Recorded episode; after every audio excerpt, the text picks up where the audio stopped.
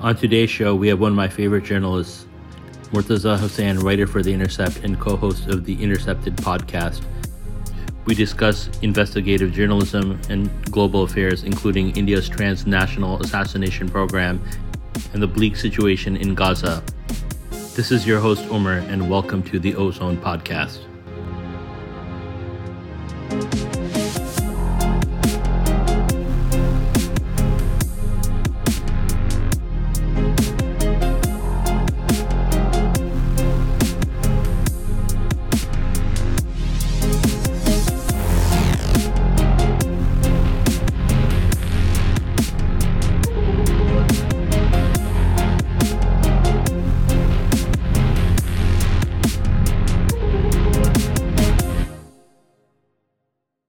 Welcome to the show, Murtaza. Thank you for joining the podcast. Thanks for having me. Um, so, my first question is maybe you can start by telling a little bit about yourself and how you got into journalism. Sure. So, I've been working as a reporter at The Intercept for about 10 years now, since I was one of the original employees of The Intercept. And I'm still there today. And, you know, I got into journalism sort of an atypical way. I didn't study journalism per se, I didn't uh, study any even field, which are we could say adjacent to journalism, studied economics, but I just always had an interest in politics and the, I guess I would say it's more specifically, the post 9 11 world and how it impacted our lives here and places in the Middle East and South Asia and North Africa. So I just had an interest in that. So I had a blog many, many years ago and also social media just to write about these issues. And somehow the blog became popular a long time ago. Mm-hmm. And as a result of that, I used to start. I started freelancing for Al Jazeera and the Guardian and a few other places. Then around the time of the Arab Spring, I just uh, hopped on a flight and went to Egypt just to give my own get my own appraisal of it. And then people started to want me to write more about these issues. So then, you know, I started freelancing for different outlets. And then I got to know a few people who were involved in the incipient phase of the Intercept, and they asked me to join. And I've been there ever since. That's pretty cool. Was there any one particular story that got you into it, or was it just kind of like all those post 9-11 events and Arab Spring, or was there do you ever read one article or one journalist who kind of inspired you? I can't think of a particular journalist at that time who I liked. You know, I would read. Uh, I, at that time, I really liked Glenn Greenwald and Jeremy Scahill, who I later became colleagues with at the Intercept. Those people I actually those people I those at that time was my favorite journalist. I thought they were one of the few people who were saying something outside of the kind of consensus narrative about the wars and so forth back then. So yeah, I think they, they were actually big influences on me, which is funny now because I know them so well. Or Jeremy is still a colleague at the Intercept, so but yeah, they, they really were the ones who I liked I like best actually. So how was it like working with these like titans of kind of investigative journalism, like from going from someone you admire to like actually like working on stories with them and just becoming colleagues with them? Yeah, it was great. Like I said, I didn't study journalism before I started working it. So I had to learn a lot of these things just by doing them. And when I started working the Intercept, I was kind of thrown into a lot of really, really sensitive reporting, like particularly the Snowden documents at that time, which was a big deal. So I had done some reporting in different countries just on my own and had written lots of articles like that.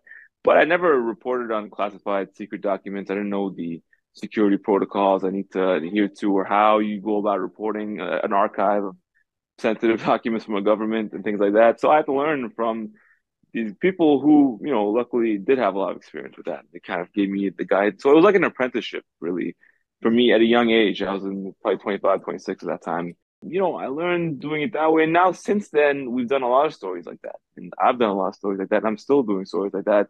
And, you know, now I feel like I'm the experienced one who teach someone how to do it and so forth. So it's been a great learning experience. And obviously, when you get to know people, you see them, when you know them just abstractly from reading their stories or seeing them on TV, you know one side of them. When you see, get to know them really well, see them more as like people. So that's also interesting. Like, how does, what type of people are these? Like, how do you get into this? Like, what drives people who are in, who, you know, take these sort of uh, roles in society? That's been fascinating. It's been a good learning experience for me. And I'm still learning even today a lot of times journalism in movies is pretty glamorous. I mean, a lot of the movies are kind of old school where a bunch of reporters are in a media room or in a big office. Is that how it kind of works, or is it more decentralized now? With you're kind of working from home with your laptop, or is it kind of a mix? Like, what's the actual environment for a journalist like yourself? Yeah, you know, it's a it's a mix. I would say sometimes it does feel like spotlight or something like that. But sometimes it feels more like, yeah, you just kind of on your own and you don't really see your colleagues very often at all. I say post pandemic, it's become a bit more of the latter because the Intercept and a lot of other places have decentralized themselves physically as well too. And you know, I would say sometimes it feels really interesting. It feels like you're doing some sort of clandestine sort of uh, trying investigations, digging around. It's great. And then other times it feels more like a you know a typical job. And ebb and flow is nice, but I would say that you know every job is not only the glamorous moments. There's a lot of I don't want to use the word drudgery, but there's a lot of you know work also involved in it too. Uh, I'd say it's a mixture, but uh, it also depends kind of institution you work in. The Intercept is pretty young institution, so it doesn't really have the same sort of uh, embedded culture uh, in certain ways that the New York Times or the Washington Post or place like that may have. I know, like you said, you dealt with sensitive material. You don't have to give away your secret sauce, but like, how does one make contacts I know you do a lot of sensitive reporting. Do you have to like get to know people or do they find you because they know you work for the Intercept? Like, how does that whole thing work? Because I'm sure everything you work with is pretty top secret. Yeah, yeah. So, you know, like you can think of your coverage on certain subjects as, in some cases, like leaving out a signal to people that, hey, look, I'm interested in the subject. If I write an article about some particular topic, uh, it, lets the world know that I'm interested in the subject. And then maybe if someone who's reading trusts you, they could reach out to you in some uh, secure way to give you information or tell you, give you a tip. And that tip could be anything. It could just be information. It could be sometimes a document. It could be just pointing you in a particular direction and winning the trust of your readers is a way of building more incentive for more stories. So, you know, we have these stories here and there on South Asia this year, Pakistan, India, and things like that. And those stories have led to, you can see in our reporting, more stories from more sources, giving us more information because they trust our previous reporting. So I say it's like that. Like the more you write about something, the more likely you are to get someone reach out to you. And obviously there's other ways, like depending on your social circles, your background, you may, you know, know people who work in uh, institutions which have information, which might be interesting for people to know. So it's a number of things, and there's not really. That's a good. It's a good question because I also wondered that when I started doing journalism, and there's really no really one answer to it. It's just a, a number of different channels by which you maybe get to know people who have information that they want the public to know.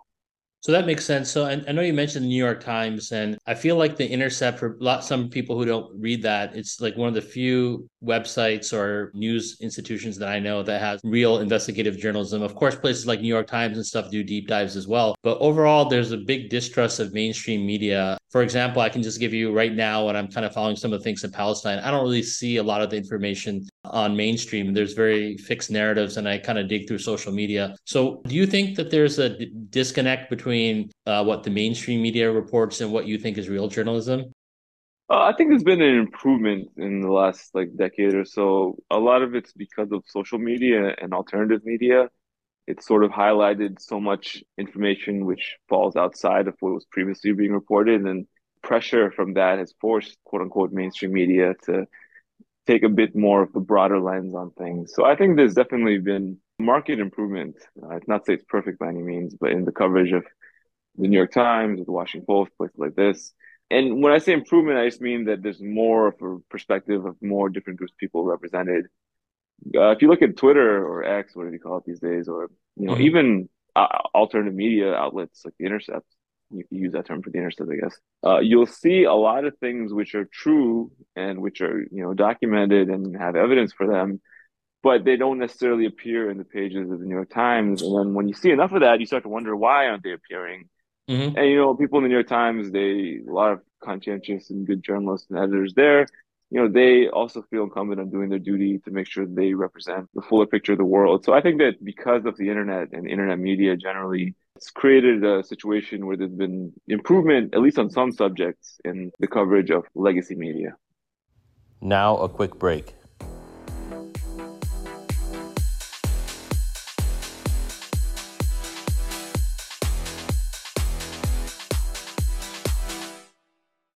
Okay, so I'm going to ask you what your favorite story you reported, but before that, I'll tell you my favorite story that you reported is eight years ago. You did a report about the Fort Dix Five. And for people that don't know, it was kind of an entrapment story about some ethnic Albanian immigrants to the US who went shooting like just like gun range. They gave the tape to Circuit City to try to make copies. It just spiraled into them getting entrapped in terrorist plot, which they had very loose or almost no connection with. So that one really stood out to me.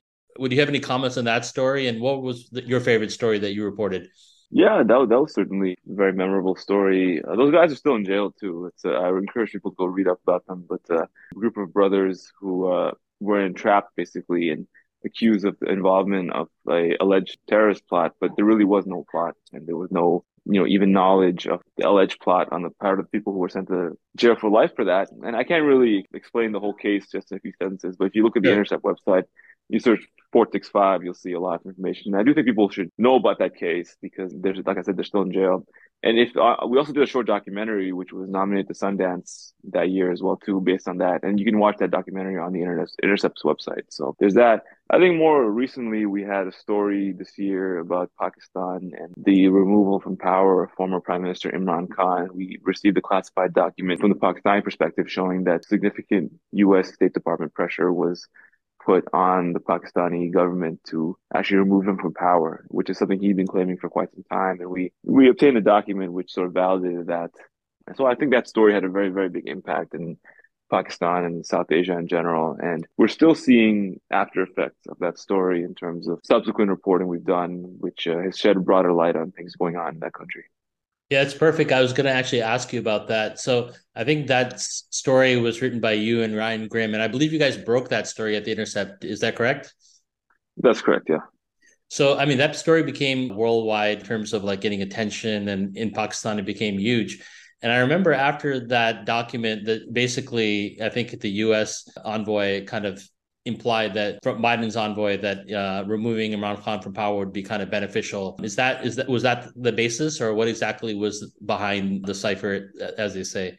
Right, right, yeah. So the cipher was a document created by that time Pakistan's ambassador to uh, the U.S.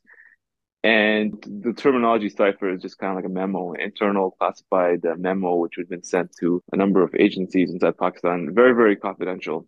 Mm-hmm. And it basically described the contents of a conversation between him and a senior State Department official, Donald Lu, in which Donald Lu basically told, he basically threatened uh, that if Pakistan does not remove Imran Khan in a subsequent uh, vote of no confidence, there were going to be very, very grave consequences in terms of U.S. Pakistan relations uh, pretty dire threats in the document and a lot of pressure. And it was to do, it seems like his dissatisfaction was to do with Imran Khan's statements and policies regarding the Russian invasion of Ukraine, uh, in which Pakistan had taken what he described as a quote unquote aggressively neutral stance. Mm-hmm. So basically, you know, that document, Imran Khan had talked about it for quite some time and alluded to it and said that there was this document internally showing that uh, he had been removed following U.S. pressure on the government. And no one really believed him at that time, including, you know, I was myself even skeptical of this narrative. But it turns out once we got the document, you know, it was true. It was true what he said. There was a document which showed exactly what he's talking about. And, you know, even very specific things that he quoted or said in his speeches, they were in that document and they were, you know, written, recorded by a senior Pakistani diplomat. So, you know, the document certainly galvanized the supporters quite a bit in Pakistan and created a huge stir in the country the current at that time Prime Minister uh, Nawaz Sharif, or sorry, Shehbaz Sharif, responded to it. Uh, he said that you know he noted that it had been leaked and sort of condemned the leak as a big crime.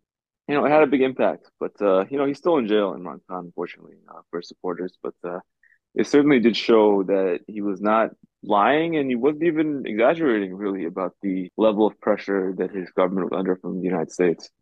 I remember, uh, and you can correct me if I'm wrong, uh, when you guys published that article, there were a lot of denials from Pakistani officials and maybe even threats to you and Ryan. Is that true, or was it just like denials? Uh, I don't recall any threats per se. They certainly weren't happy about it. You know, it's interesting. There were a lot of uh, denial. They actually there wasn't even really denials per se. They just kind of tried to ignore it for the most part. Uh, they're mostly accusations inside Pakistan against Imran Khan that he leaked it, which is not true, by the way. He's not our source for the story, as we indicated in there, and nor is anyone connected to him our source for the story. But you know, it really just kind of created more anger on the part of his supporters and sort of clarity in Pakistani politics. But also, you know, it's being used now to persecute him uh, under the pretext that he had some involvement. They don't actually haven't charged him with leaking the document to us. I think because they know actually there's no proof of that because it's not true. But mm-hmm. you know, implicitly he's being blamed in some way for the publication of the story, which is very embarrassing to the Pakistani military and establishment. So that's kind of been the consequence so far. But also the story's not over. The story, in the sense that this case is not over. And you know, there'll be more to see about what the consequences are for Mr. Khan now but I do think they'd probably be happy this document's out because it does show that the falsity of a lot of what's going on there now, right at the moment. Yeah, I think I remember that Imran Khan visited Putin on the day of the Ukraine invasion. So that kind of accelerated things was a bad look for him ter- from the viewpoint of the USA. Now, I have a question. So you deal with a lot of sensitive information, and obviously some of it is coming from you know leak sources from different uh, foreign governments, or it could be from a security agency in the U.S. like the CIA or the FBI. Are there any safety concerns you ever feel like for yourself or for the other reporters when you have that information, or how about for the sources themselves? Is is that ever like a concern, or you kind of roll with it?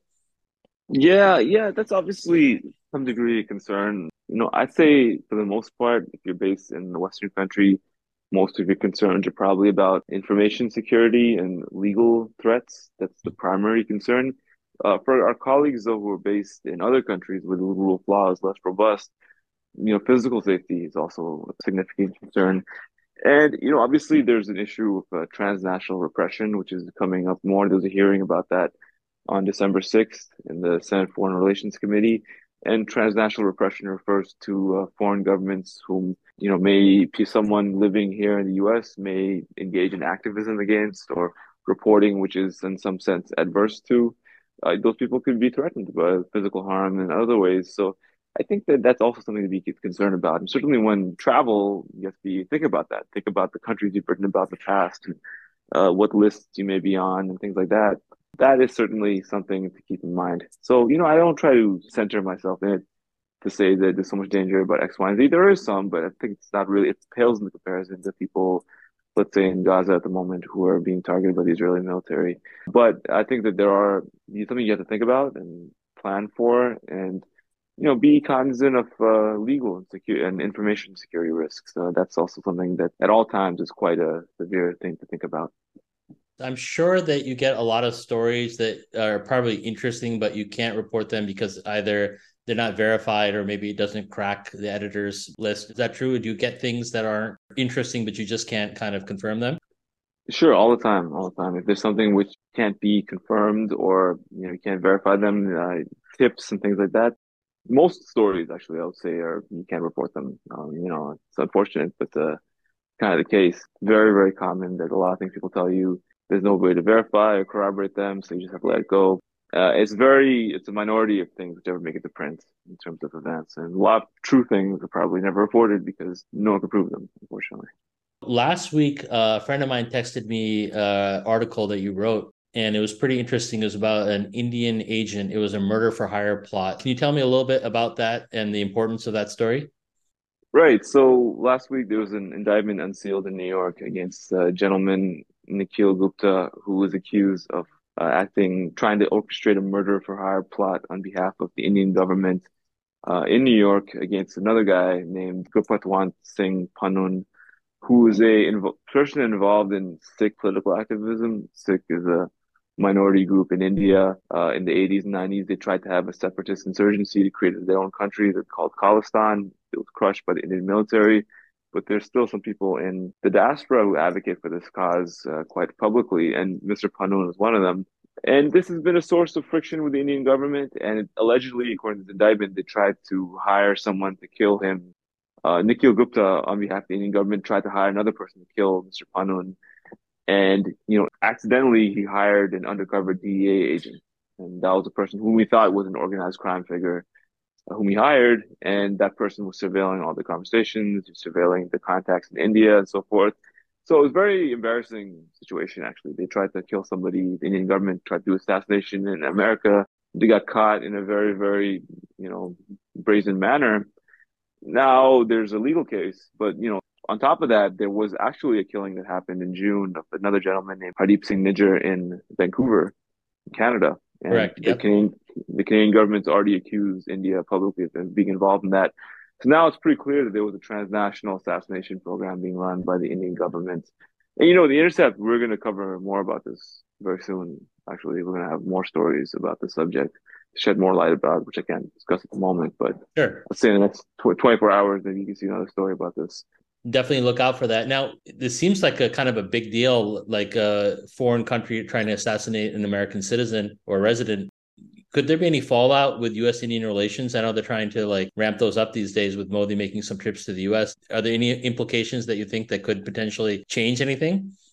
Well, you know, I think that it's interesting because the basis of U.S. Indian relations is two things. One is a shared interest in countering China, which is seen as the big threat to the U.S big rival to the US in the 21st century. So India is also a big country in terms of territory and, and population. They also have a tough relationship with China, so they seem like a natural partner, That that's not gone away. And secondly, India has a relatively large and growing middle class, which obviously US wants to be access to that market. So that's also not necessarily going away because of this. Um, so I don't see any significant harm to US India relationships per se. But I do think that it's notable because, you know, obviously, you know, India has many democratic characteristics in its political system, but it's also a very different system. It's a very different country from the US. And I think that values are different. I think that the US has shared interests with India, but the sense that the values are shared are quite limited actually. Mm-hmm. So you know, I think that that difference will is going to manifest more over time, and I think that it's very important that as the U.S. builds ties with India in areas of shared interest, which sure has reason to do so, uh, they should be cognizant of the fact that you know these country in some ways is much closer to China or closer to Russia or closer to Iran in the way it operates than it's close to the United States. And you know, I think that pretty wild to see that a foreign government tried to kill an American citizen in New York after just killing a Canadian citizen in Vancouver you know, even China, as far as I'm aware, has never carried out an assassination on U.S. soil. Uh, to see a friendly country ostensibly do that, it's quite a jarring realization. So I think that that's not going to go away either. I think that's not necessarily going to change. I think India maybe is chastened right now after getting caught doing this, but once they gain more strength and uh, gain more influence as time goes on, certainly they will try to bully the United States as they're bullying Canada right now if you look at the news. So that's something to keep in mind. India, I think they have the shared interest right now, but it's not a country that I foresee ever becoming an ally per se of the United States. Uh, nor do many people in India even seem to want that. So that having a sense of not cynicism, but uh, you know pragmatism and could say calculation in dealing with India for the part of U.S. policymakers, I think should be very important. So interesting. I first saw your report and then I saw something from the Justice Department, kind of like a document about this story. I mean, did you break that story as well, or did you kind of get that at real time? No, I just saw the uh, the court documents probably around the same time some other people saw them. So we wrote this one of the early stories about it, but it wasn't the first story. It was sort of something which made public that morning, and we published a story about it a few hours later. But it was something which just had been broken to, you know, the post, I think, the day before. So, yeah. Now, a quick break.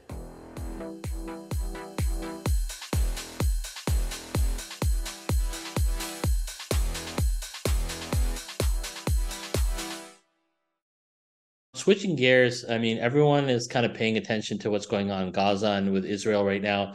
And I know on the Intercepted, you and Jeremy Scahill have had a lot of uh, podcasts with guests, and you've covered this topic quite a bit. You know, right now it looks like there's like a total massacre, a genocide, just so to say. What do you think is the end game here, short term, not long term, but like any i know it's almost impossible to predict but anything that you think might end the hostilities or what the short-term goal of israel might be right now you know, I'm, I'm not sure actually if they had a goal, short-term goal, or really a plan. It seems like they were surprised by the whole event on October 7th, the attack by Hamas uh, that took place on that day, and then they launched into this war in retaliation. But it doesn't seem like they have a particular idea of how they want to end. It just seems to be mostly about vengeance you know, the day two after the war. I don't think anyone has really thought about that or there's no clear plan about that at the moment. It's just going on and on. So, you know, obviously it's very difficult to watch and it's unclear how long it'll go on for because they've set a very extreme goal of trying to destroy Hamas entirely or at least destroy its military capacity indefinitely mm-hmm. and its leadership.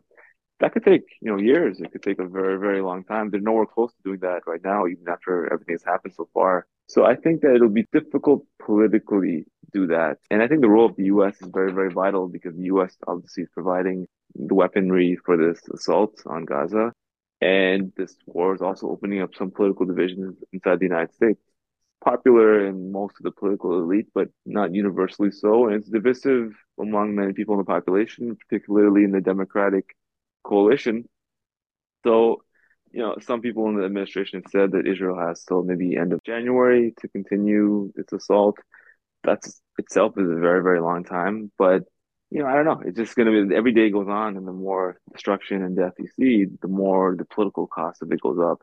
And I'm not sure if the Israeli government cares, but the problem for the US perspective, which should be a problem, is that most of the world blame the US for what's happening because it's the patron of Israel. So I think from President Biden and Secretary Blinken's perspective, they should think about you know how heavy a cost they're willing to pay on behalf of Israel to continue to pursue this conflict, which you know doesn't really have a clear plan for it. Yeah, very heartbreaking images, and you know it's very hard to just watch and kind of just take it in, and you know just want to hope that hostilities end soon. So I think one of your guests, Rashid Khalidi, and I didn't hear this from him, but I, there were reports, and other people have reported as well that um, th- there's a plan by Israel to kind of expel the Gazans to Egypt, to Jordan, other Arab countries. I mean, it seems very difficult how you would displace two plus million people. I mean, do you think that's something that's realistic, or that's just kind of hearsay or talk? Yeah, it's interesting. I think that it'll be difficult for them to do that, um, mainly because the Egyptian government does not want that to happen. They don't want, if they were to move people into Sinai, probably wouldn't be allowed to come back. It's a very, very likely outcome. There'll just be ethnic cleansing permanently of people from Gaza. And the Egyptian government does not want to see that.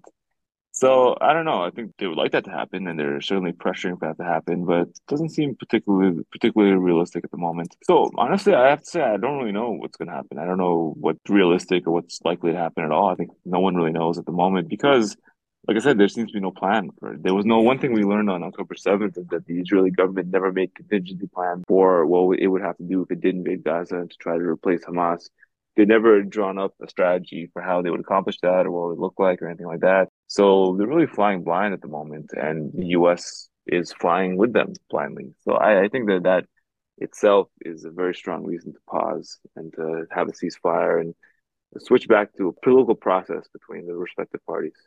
I just saw some reporting just now. I don't know if you saw it or not, that there's some hostilities now between Israel and southern Lebanon from Hezbollah, maybe. And also the Houthis have, you know, taken some ships. Do you see that there's a possibility for this to expand into a more regional war? Or what's your prediction on that? Uh, it's very possible. It's very possible, but people have been saying it's possible since the, since the beginning, and I don't think that anybody wants that per se. It can mm-hmm. still happen despite that, but uh, it's not something I would say is guaranteed to happen. I think that the odds are it probably won't happen at least at the moment, but you know, it could change, especially if something happens which uh, you know, particularly deadly erroneous strike takes place, something like that. Uh, everything could change quite quickly.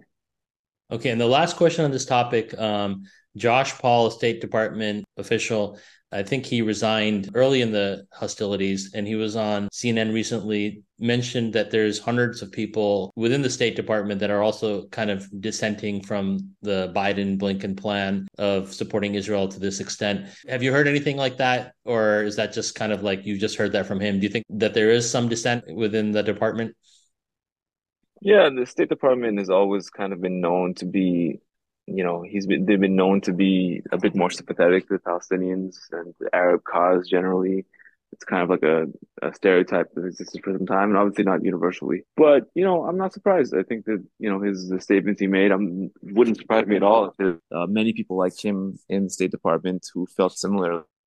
And he says hundreds of people feel the same. I think it's probably true. It's probably true. And uh, how much that manifests in change of policy in the short term, I think there's reason to be skeptical. But in the long term, I think it reflects a significant problem that Israel has in the sense that uh, they are going to have to deal with an American public which has not had give the lockstep support and sympathy that they enjoyed in previous generations. I think that once the uh, baby boomers and uh, Generation X give way to later generations, if you look at the polling, significantly less support for Israel there. And I think that that's something we're going to see manifesting more and more. Unfortunately, not anything on time frame which will help people in Gaza today, but you know, 20 years from now, 30 years from now, uh, you'll see a significant change. We continue on the trajectory we're on right now.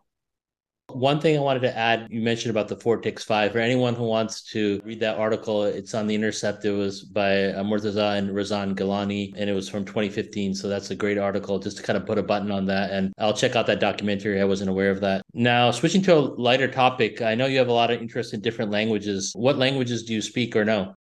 Yeah, I can uh, obviously English, which I'm speaking right now, and then uh, grew up uh, as a kid speaking Urdu, and then uh, now I can speak some Persian and Turkish as well too. Just as a hobby, just something that I do like just to pick up language as a hobby, and they're useful for work as well too, and traveling and things like that. So I'd say like you know to varying degrees of proficiency, uh, conversational, able to read and write in four. Oh, that's pretty cool. So, do you have a favorite language out of the non-English languages? Yeah, I actually like Urdu. I think Urdu is a, is a very nice language, but uh, you know they all have something charming about all of them. They're all all nice in some way. But uh, I'd say Urdu is probably one of the nicest languages, uh, just because it's kind of a distillation of many different languages itself, like Arabic and Persian and Turkish and Hindi, uh, Sanskrit. All these influences are evident there, which is very nice. Yeah, I've seen you post on Twitter slash X uh, in Farsi before. You know, that's kind of interesting that you've done some of those posts in in a different language. Yeah, it's like practice. It's a good, you're using social media for language uh, practice is great. Like people, you'll write in there, people can correct you, you can have a conversation. It's, it's interesting. So it's a very, very useful tool. Uh, certainly many good things about social media when you use it effectively, particularly for languages.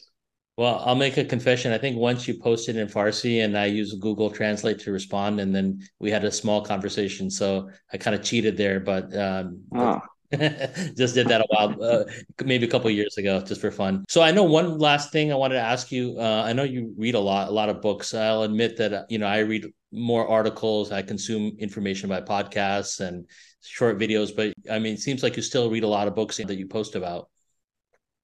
Yeah, yeah, I love to read. Just for me, it's something useful and also enjoyable. But uh, yeah, I don't really have a television or anything like that. So, you know, it's my form of entertainment. And, you know, I could say it's somehow constructive as well, too. So I always try to post on social media what I'm reading or on Twitter or X and then also on Goodreads.